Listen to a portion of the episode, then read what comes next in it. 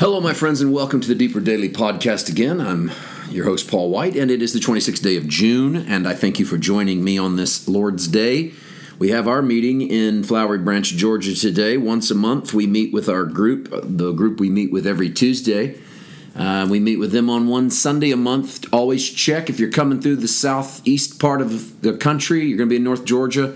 We'd love to have you join us for one of these. People do so from time to time, and maybe that'll be you. Check our site, paulwhiteministries.com slash schedule, and uh, check out the next time. It'll be, it's usually the fourth weekend, at least the fourth Sunday of the month. Okay, First Timothy chapter 6. I don't want to waste any of your time today. Your time is precious. I understand. I appreciate it. I honor it. I thank you for joining me. I'm in First Timothy 6. The next few days will see us finish this chapter. And then on the 30th day of the month, we will present for you the essay edition. And then we will start Second Timothy chapter 1 on the first day of July. That's at least that's the plan. So we only have a few days. Let's read 11. But you, O man of God, flee these things and pursue righteousness, godliness, faith, love, patience, gentleness. What are the things we are fleeing? Let's just stop here for a moment because because I want to keep you in the flow of the context. I know we jumped into the middle of a conjunction, but you, O man of God, that's not very beneficial. Flee these things. What things? Well, these things point back to the error and the greed of the false teachers who have us who are proud, obsessed with disputes, they argue over words. Then there's envy and strife and reveling and evil suspicions and um, wranglings of men of corrupt minds. And then this love for money and this teaching that gain equals godliness. And he says, You're a man of God, flee this stuff. So I think to the to the extent in which you believe you are a man or a woman of God, you should take serious Paul's injunction to Timothy, because if he said it to Timothy, maybe he would say it to us. As men and women of God, let's flee this, these other things. Now, please know that these other things do not keep you from being a man or a woman of God, but because you are a man or woman of God, you should flee these things. It's not legalism to teach people to flee the bad. It's legalism to teach people that fleeing the bad is the only way to be declared righteous. You aren't declared righteous because you stop the bad or start the good. Your righteousness and your forgiveness is based upon an act of His grace. You are men and women of God. Therefore, flee these things and then do the converse, which is this is the rest of the verse pursue righteousness, godliness, faith, love, patience, and gentleness. 12, fight the good fight of faith, lay hold on eternal life. And so you are righteous based upon faith in Christ. You are his godliness. You function in his faith. His perfect love casts out your fear. In your patience, possess your souls. gentleness is a fruit of the Spirit. I'm just walking through all the things He tells you to do. So, how is it that you have them and yet you also pursue them?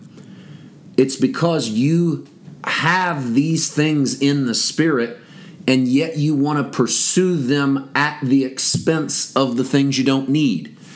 So, you can either hold on to obsession with disputes and arguments and envyings and strife and reveling and suspicions and wranglings of men. You can tell that I'm looking back in chapter 6. Yes, so was Paul, so was Timothy. You can either hold on to those things or you can move forward into righteousness, godliness, faith, love, patience, gentleness. It's impossible for you to properly walk out the things you are in verse 12 if you keep holding on to the things you are not back in verses 4 and 5. So you are not acting righteous to be righteous. You are living out and pursuing righteousness because you're righteous. And the way you are able to do that is you've let go of all of that other stuff from earlier in the chapter. These things are constituted around the phrase, fight the good fight of faith. We're not, and, and again, this is a contrast. Earlier in the chapter, these false ministers, these, this false doctrine has you obsessing with disputes and arguing over words, wrangling men of corrupt minds. These are verbal fights that might even translate into physical fights. Then Paul contrasts it and goes, actually, fight the good fight of faith. And he's not, he's not indicating that there's some cosmic spiritual battlefield somewhere where you're out here swinging swords and throwing up shields and or fighting demons. He's simply using a statement of contrast. Listen, stop fighting in the natural realm with wranglings and arguments and disputes and realize that this is a battle in the realm of faith, not the realm of the natural. It would sound somewhat like he says to the Corinthian church when he says, The weapons of our warfare are not carnal, but are mighty through God to the pulling down of strongholds. So we don't pick up the natural weapons of the world. We pick up the supernatural weaponry, and in doing so, middle of 12, lay hold on eternal life, to which you were also called I'll go ahead and finish reading 12, but we can't explain it all in one podcast. It needs its own because it needs 13 with it. But let's read it all. Fight the good fight of faith, lay hold on eternal life to which you were also called and have confessed the good confession in the presence of many witnesses.